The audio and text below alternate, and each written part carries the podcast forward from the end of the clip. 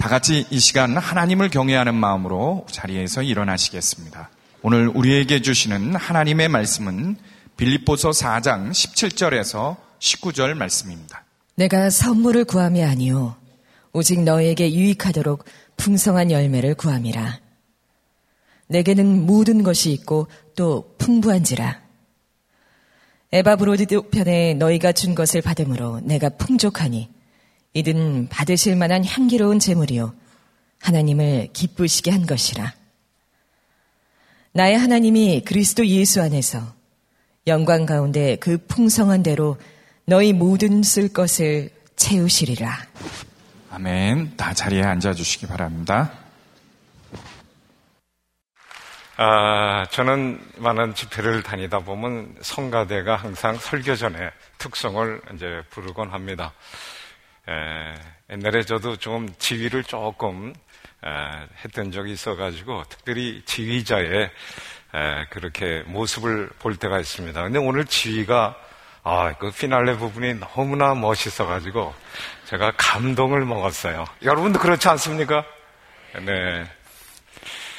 아, 저렇게 온 힘을 다해서 컨덕팅을 하고 그 다음에 또한 감동을 주는 것처럼 하나님의 이 설교 말씀도 그렇게만 할 수 있다면 이게 솔직한 지금 심정의 제 마음입니다. 그래서 말씀을 들은 성도들이 그 말씀대로 막 변해가는 거예요. 야, 이걸 만큼 신나겠어요. 그러나 아까 우리 기도자의 기도 중에 이런 성경 규절을 인용했습니다. 만물보다 심히 거짓되고 부패한 것이 사람의 마음이라 누가 알리오마는이라는 아, 그런 규절입니다. 그래서 우리들이 말씀을 통해서도 쉽게 또 이렇게 변화되지 못하는 어떤 그러한 근본적인 한계가 있는 것 같습니다. 그러나 그 안타까움은 여전히 있습니다. 사람은 옳은 얘기를 하더라도 그 옳은 얘기를 잘 들을 줄 모르는 한계가 있는 것 같습니다. 어떤 집에서 자동차를 새로 갈았다고 합니다. 남편이 늘 운전석에 앉았는데 그 새 차가 오죽 잘 나갑니까? 그러니까 이제 속력을 막 내니까 부인이 아니 여보 이러다가 사고 나겠수다. 운전 좀 천천히 하세요. 아 그러면 알겠습니다 하고 운전을 이렇게 천천히 하다가도 계속 또 속력을 내다 보니까 부인의 그러한 얘기가 잘 먹히지 않잖아요. 어느 날 부인이 흰 조그만 카드 뒤에다가 깨알같이 적어가지고 남편이 운전석에 앉으면은 이렇게 볼 수 있게끔 이렇게 구석에 꽂아놓고 거기는 이렇게 적어놨다고 합니다. 사랑하는 여보, 운전을 하실 때마다 찬송을 부르세요. 보통 속도 60km를 달리실 때는 내가 매일 기쁘게 주의 길을 행하무리라는 찬송을 부르세요. 80km를 달리실 때는 날마다 주께로 더 가까이라는 찬송을 부르세요. 100km를 달리실 때는 나 이제 갑니다. 아버지 집을 찾아가서라는 찬송을 부르시고 120km 이상을 달리실 때는 며칠 후 요단강 건너가 만나래. 그 남편이 그걸 보면서 쉬고 웃고 운전을 하다가 찬송을 바꿔 부르다 나중에 어, 정말 운전을 천천히 하게 됐다는 그 얘기를 제가 전해 듣고 야, 그 부인의 아름다운 지혜가 나에게 상당히 도움이 되었습니다. 오늘 우리가 선교의 주제를 갖고 모임을 갖습니다. 이미 유 목사님께서 뭐 저를 부르신 목적을 너무나 분명히 얘기하셨기 때문에 제가 더 이상 강조하지 않아도 될 것입니다. 그러나 사람들은 얄궂어 가지고 그걸 직선적으로 얘기하면 잘 이해하지 못하는 또 오해가 있을 수가 있습니다. 그래서 저는 일부러 성경 본문을 빌리포서 4장 17, 18, 19절을 택했습니다. 여러분 17절의 처음 표현이 무엇입니까? 내가 선물을 구함이 아니다라고 얘기하고 있습니다. 바울은 여기서 어떤 노래를 우리에게 같이 나누고자 합니까? 동용의 노래입니다. 선교 동용의 노래입니다. 선교는 자기 혼자 하지 않는 것이다라고 얘기하고 너희라고 하는 빌립보 성도 자기를 마게도냐를 떠날 때 보내준 성도들 마게도냐를 떠날 때 다른 교회들은 그에게 선교적 관심을 보이지 않았지만 자신의 쓸 것을 위해서 선교비를 마련해 준 교회 또한 그 교회뿐이 없었다고 할 정도로 그 교회를 향해서 이 편지를 쓰고 있습니다. 바울은 이 편지를 감옥 안에서 쓰고 있었는데 감옥 안에서 에바브로디도 집사의 미원회를 받으면서 정말 에바브로디도 집사를 통해서 빌립보 성도들이 자기를 아직도 기억하고 생각하고 또한 계속 기, 도하고 있다는 사실을 알게 되었습니다. 그 교회를 개척한 지 9년이라는 세월이 흘렀기 때문에 이제는 성도들이 자기를 다 잊었을 것이라고 생각했을 때 혜성같이 나타난 에바브로디도 집사를 통해서 눈에 보이는 에바브로디도 집사를 통해서 성도들의 사랑을 그가 확인한 것입니다. 아까 꽃다발을 이 제조훈련 받은 사람들이 받았습니다. 꽃다발은 무엇을 상징합니까? 여러분의 사랑과 축복을 상징합니다. 축복과 사랑은 보이지 않지만 꽃다발은 보입니다.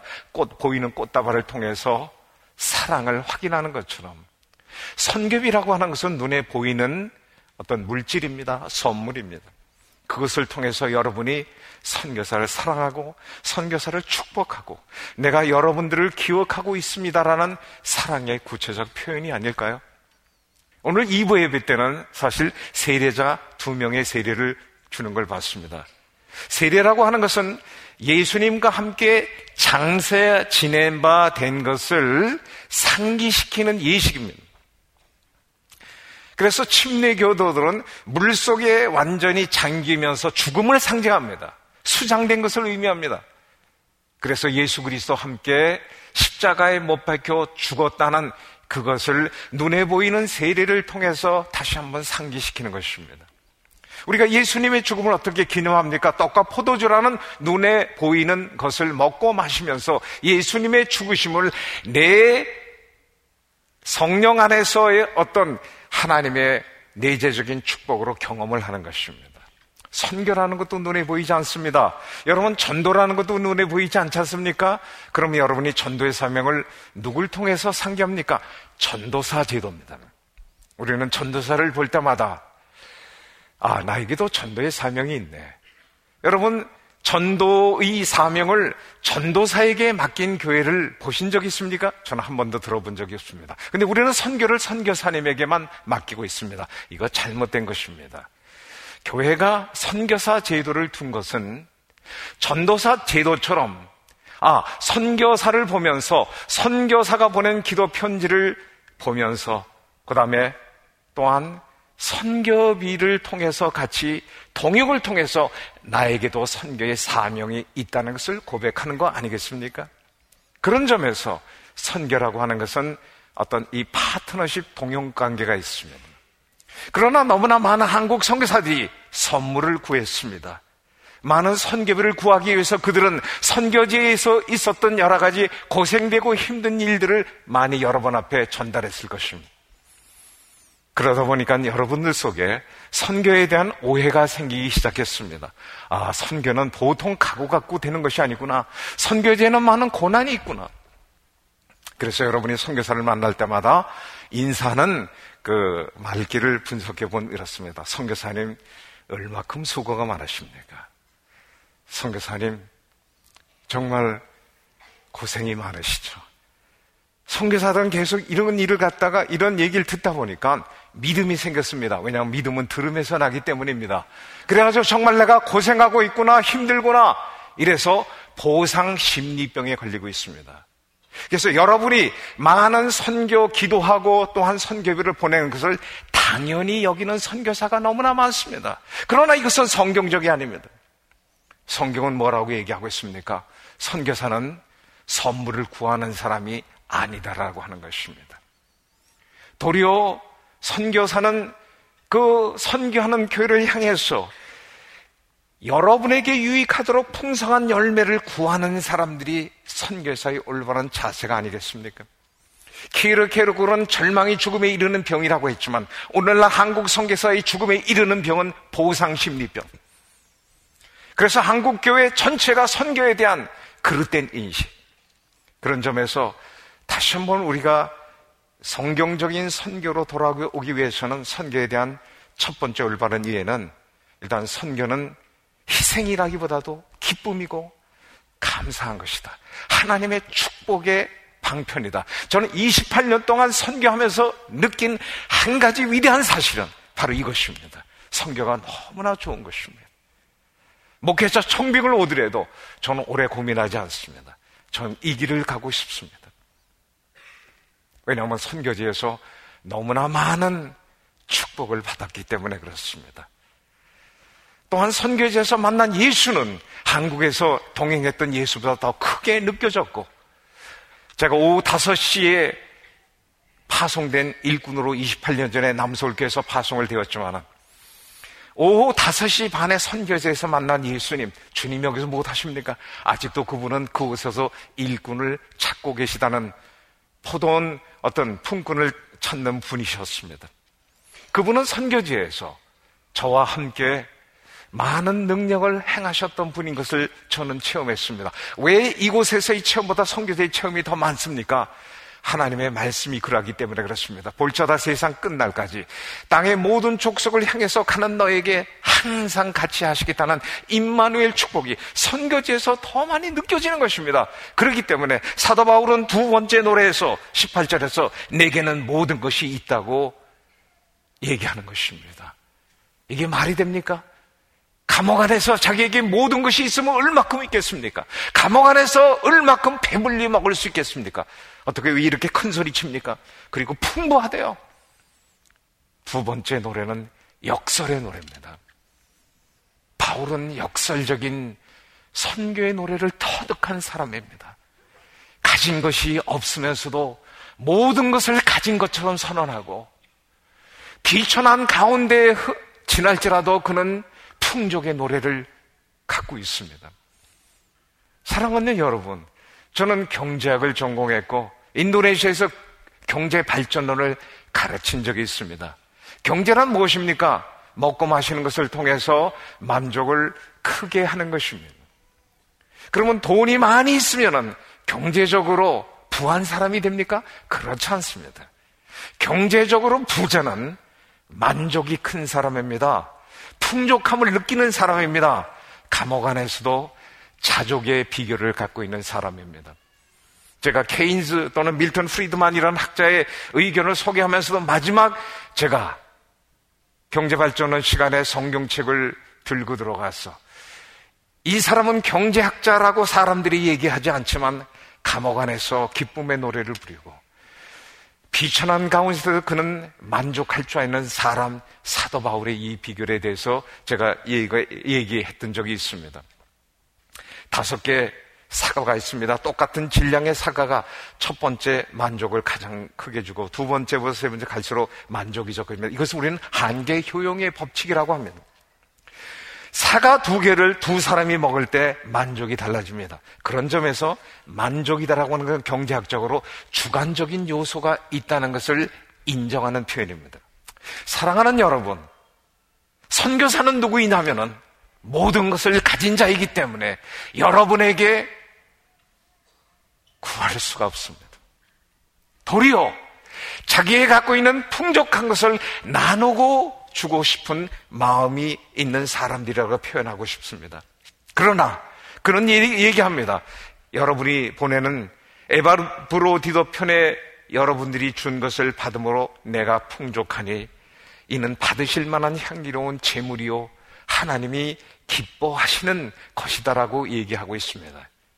이 표현 또 무엇입니까?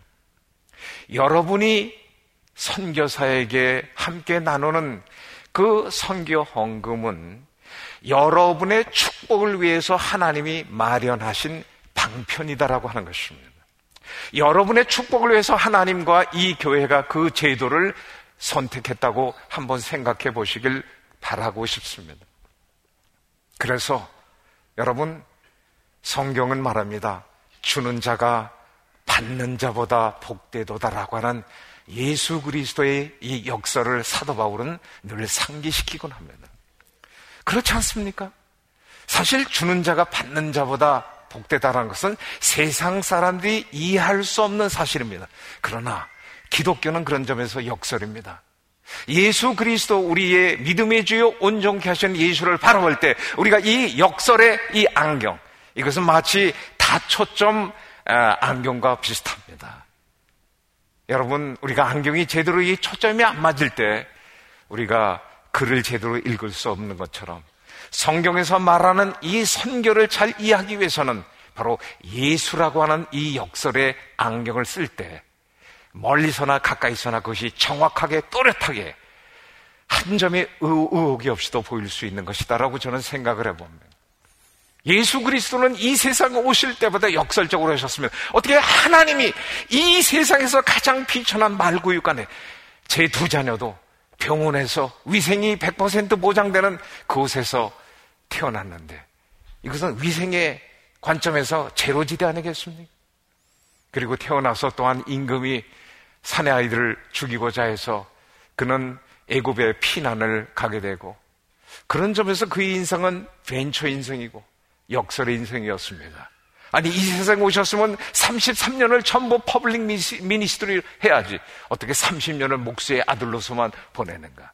그리고 마지막 3년. 이것도 역설적이지 않습니까? 그런 점에서 전 시니어 명태자들에게 이렇게 호소하고 싶습니다. 여러분들이야말로 예수를 가장 잘 닮을 수 있는 최적의 조건을 가졌다는 것입니다. 60년을 살았다면 앞으로 6년을 정말 예수 그리스도와 함께 동역하는 마음으로 선교에 조인해 보시면 어떻겠습니까? 예수는 그 3년을 정말 멋지게 사셨습니다. 그는 기적의 사나이셨습니다. 병든 나사로, 아니 죽은 나사로까지 부활시킨 정말 능력의 사나이. 그래서 수많은 사람들이 따랐습니다. 그러나 그는 예루살렘에 에로 향하는 글에 나귀 새끼를 갖고 초라한 모습 좀 약간 그것도 역설적입니다. 그리고 수많은 사람들이 종려 가지를 들고 그를 환영하는 모습을 여러분이 상상할 수 있겠습니다. 그러나 그가 간 곳은 화려한 궁전이 아니라 겟세만의 동산이었습니다. 그는 거기서 어떤 기도를 합니까? 이 죽음의 잔을 나에게서 옮겨달라고 애절한 목소리로 하나님을 향해서 기도하고 있습니다. 이게 이해가 됩니까? 어떻게 하나님이신 그분이 인간의 가장 나약한 모습으로 하나님 앞에 간절한 부탁의 기도를 그렇게 드리느냐요. 하나님이 침묵을 하고 그러나 그 아들이 그 아버지의 뜻을 헤아리면서 내가 이 잔을 마시겠나이다 하고 골고다로 향해 갑니다. 사람들의 반응이 어떻게 달라집니까? 그렇게 외쳤던 호산나 다윗의 자손이었던 이 사람들이 종려가지 나무를 바닥에 내던지고 이 잔을 십자가에 못 박으라고 침을 뱉지 않아 뺨딱을 치지 않나 가시멸라고 수많은 사람들의 상식으로서는 도저히 메시아 같지 않았습니다. 역설의 예수. 저는 제자를 삼는다면 예수의 열두 제자 같은 사람들을 삼지 않을 것입니다. 그런데 예수님은 어쩌면 여러분들보다 못한 가방끝도 짧고 아니 3년 동안 그렇게 멋진 가르침을 받았으면 좀 뭔가 이해라도 해야지. 내가 죽으러 가야 되겠다 하니까 주님 죽으시면 안 됩니다. 뭐 이렇게 외치지 않나? 나중에는 하도 선생님이 강조하니까 우리 다 같이 죽으러 가자 해가지고 가고 이런 엉터리 제자들이 어디 있어? 이런 엉터리 제자들에게 그러므로 너희는 모든 족속으로 가라. 이게 기독교의 역사예요. 그런 점에서 기독교는 역설의 종교고 기독교는 어떤 의미에서 비천한 사람들로 출발한 주변의 종교고 주변이 중앙을 변화시킨 그래서 나살에서 무슨 선한 것이 나겠느냐? 여러분 복종독에서 무슨 선한 것이 나겠어요? 사실 이곳은 우리 아버님의 고향 동네예요. 한시 집성청 마을이 이 근처에 있었어요. 얼마큼 사람들이 마음이 단단했으면 돌말이라고 했어요. 돌말이 돌이 많이 있는 동네 마음에 돌이 많이 있었어. 저도 우리 한, 한, 한시 우리 가문 중에 첫 번째 예수를 믿은 사람입니다. 그런데 이 부족한 사람을 통해서 사람들이 변화되고 예수에게로 돌아오면서 저는 사실 이 선한 목자 교회가 이곳에 서 있고 여러분이 이렇게 앉아 있는 게 너무 믿어지지 않습니다. 기적만 같습니다. 그런 점에서 우리는 예수 그리스도의 역사를 깨달은 사도 바울의 이 말을 다시 한번 경청할 필요가 있습니다. 여러분, 저는 모든 것이 있어요. 그리고 풍부해요. 그런데 여러분들이 나에게 주는 이 선물을 제가 받는 이유는 여러분이 더 많은 풍성한 복 받기를 바라는 나의 간절한 마음입니다. 그렇죠? 이것은 어떤 축복의 방편입니다. 여러분이 주는 것을 통해서 복되다는 것을 체험할 수 있는 가장 좋은 기회입니다. 또 한 가지 있습니다. 선교는 하나님의 기뻐하시는 향기로운 제물이라고 한 표현이 어떤 의미가 있습니다. 왜 그런지 아십니까? 사실 선교는 이타적인 가장 이타적인 행동이라고 생각합니다. 왜냐하면 한 번도 그분들을 만나본 적이 없어요. 한 번도 여러분이 살아보면서 그 미전도 종족인 그 사람을 생각한 적이 없어. 그러나 선교사를 통해서 그 땅의 사람들에 관한 이야기를 듣고 여러분들이 그들을 위해서 기도하고 생각하고 여러분의 물질을 나눈다고 하는 것은 가장 이타적인 거 아닐까요? 사랑은 여기 있으니 하나님이 원수된 우리를 먼저 사랑하셨다. 이 이타적인 사랑 아니에요? 아가페적 사랑. 그래서 우리가 그 사랑이라는 것을 체험했고, 그렇죠? 사랑은 아무나 하는 것이 아니에요. 그런 점에서 우리가 사랑을 체험한 우리가 사랑할 수 있는 거 아니겠습니까? 그래서 성교까지 사랑을 하는 것입니다. 그것을 통해서 우리는 하나님의 사랑을 다시 한번 확인하는 것입니다. 당신이 나를 사랑하셨기 때문에 내가 사랑인 것을 이해할 수 있고 사랑인 것을 실천할 수 있는 은혜를 주신 것을 감사합니다. 그러면서 사랑의 선물을 선교사들과 함께 나누면서 이것을 다시 한번 하나님 앞에 감사하는 것입니다. 이게 역설입니다. 그런 점에서 성경은 역설적인 것입니다. 저는 오늘 여러분에게 성교 헌금을 구하고자 이 자리에 오지 않았으면 한국 선교계는 풍성합니다. 그리고 한국 교회만큼 선교사에게 너그러운 교회가 없습니다. 세계 많은 교회를 다녀도 작년 말년에 2만 4,474명의 선교사가 났습니다. 미국 다음으로 선교사 수가 제일 많습니다. 외국, 저 해외 선교사. 미국 교회 규모로 비하면 우리가 훨씬 더 많은 선교사를 보냈습니다. 우리는 여기서 만족하지 않고 선교사 10만 명까지 내달을 그런 어, 계획을 갖고 일하고 있습니다. 마지막 정말 예수님이 오실 때까지 마지막 선교 대국이라고 하는 거룩한 야심을 갖고 있습니다. 가장 이타적인 교회가 되고 싶습니다.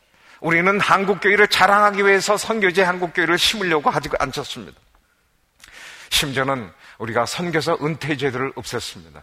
한국교회 목사들도 은퇴해서 갈 곳이 없는 많은 분들이 있다. 우리마저 한국교회 짐이 되지 말고 우리는 65세가 되면 우리의 리더십 포지션에서 은퇴하되 한국은 수시로 방문할 수 있지만 다시 선교제에 들어와서 우리는 죽을 때까지 선교제에서 선교하고 일하다 죽자.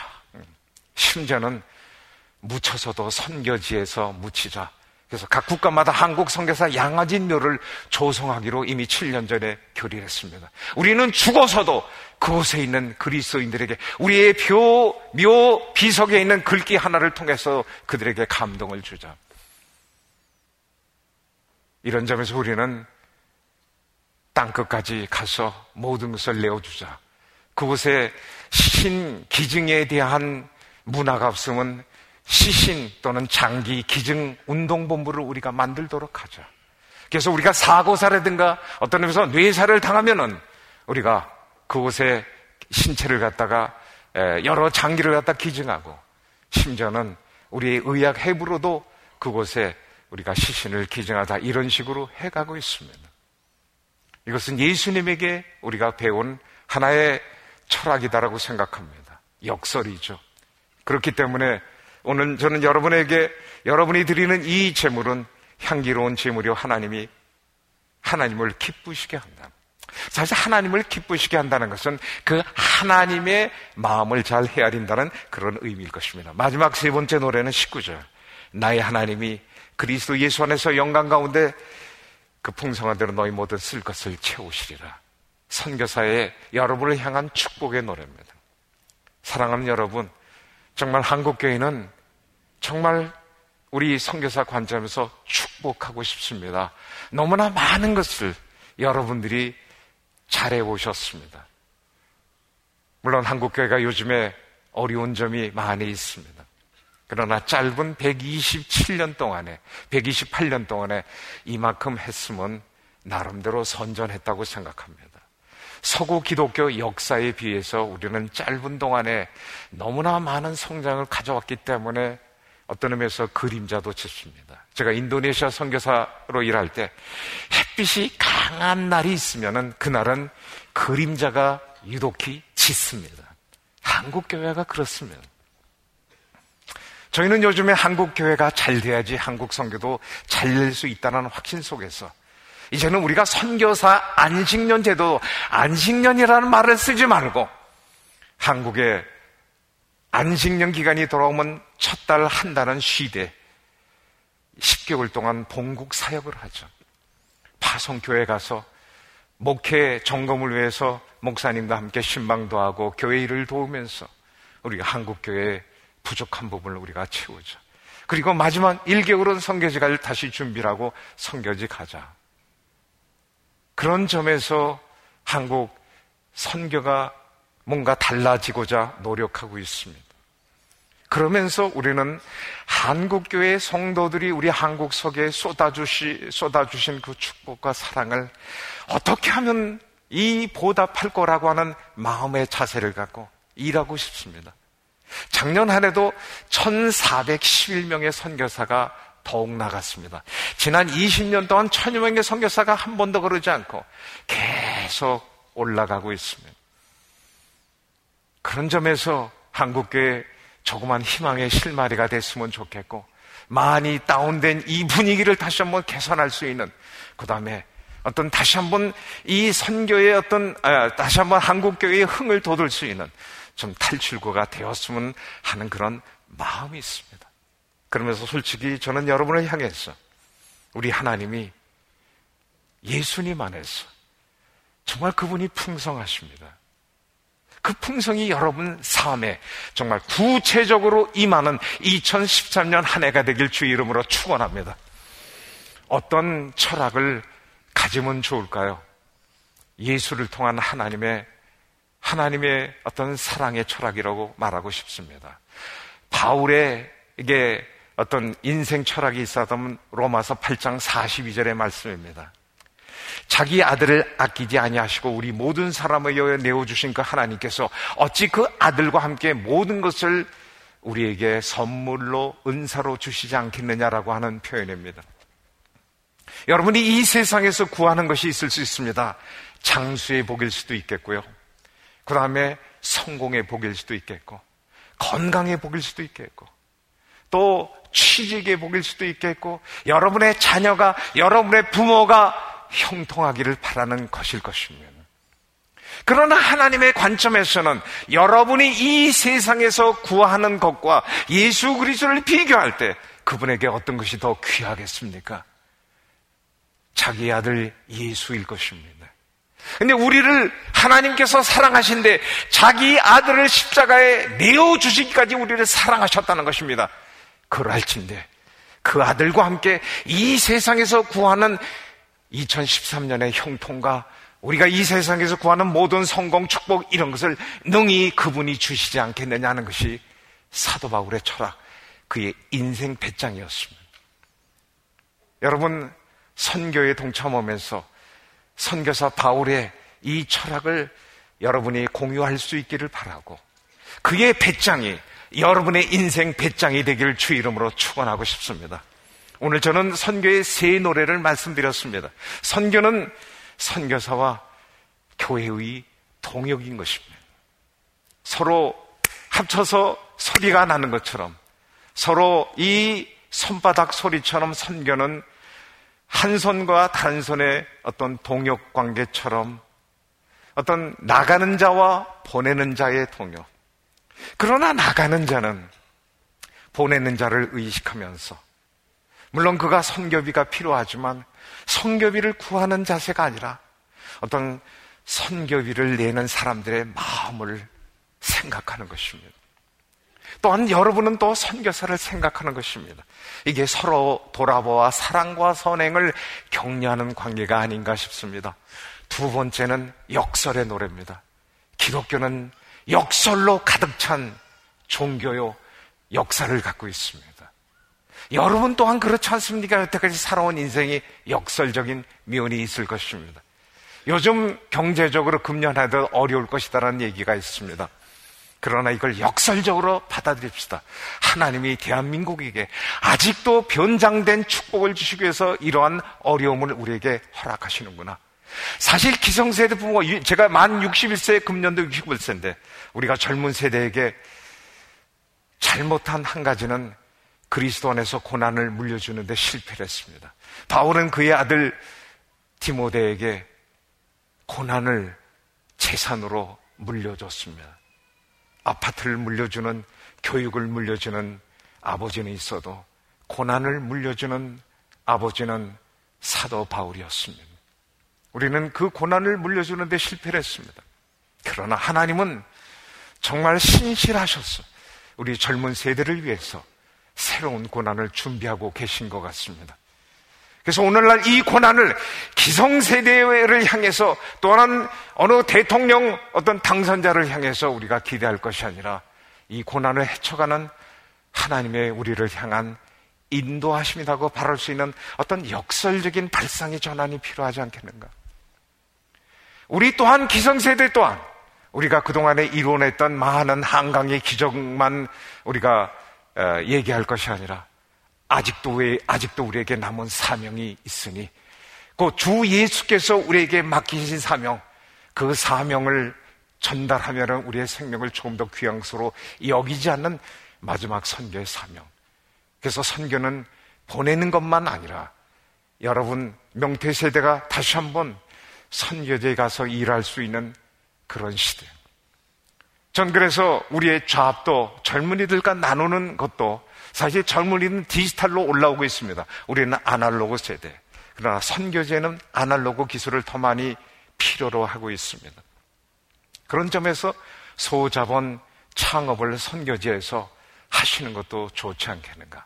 처음부터 무모하게 많은 것을 투자하지 않지만 선교지 사람들에게 어떤 일을 창출시키고 그 다음에 한국은 또 젊은이들에게 믿음으로 우리가 맡기고 그들의 시행착오가 있을지라도 우리가 정말 격려하며 그런 점에서 우리 대한민국이 새롭게 변화될 수 있는 한 해가 되면 얼마큼 좋겠는가.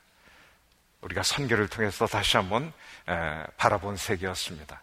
마지막으로 저는 한국 선교기를 대신해서 여러분에게 감사함을 전달하고 다시 한번 여러분이 이 시작한 이 선교의 열정을 계속 불타오르게 하시되 정말 선한 교회가 이 세상에서 가장 큰 교회라기보다도 정말 가장 큰 믿음의 교회, 그 다음에 선교를 멋지게 하는 교회.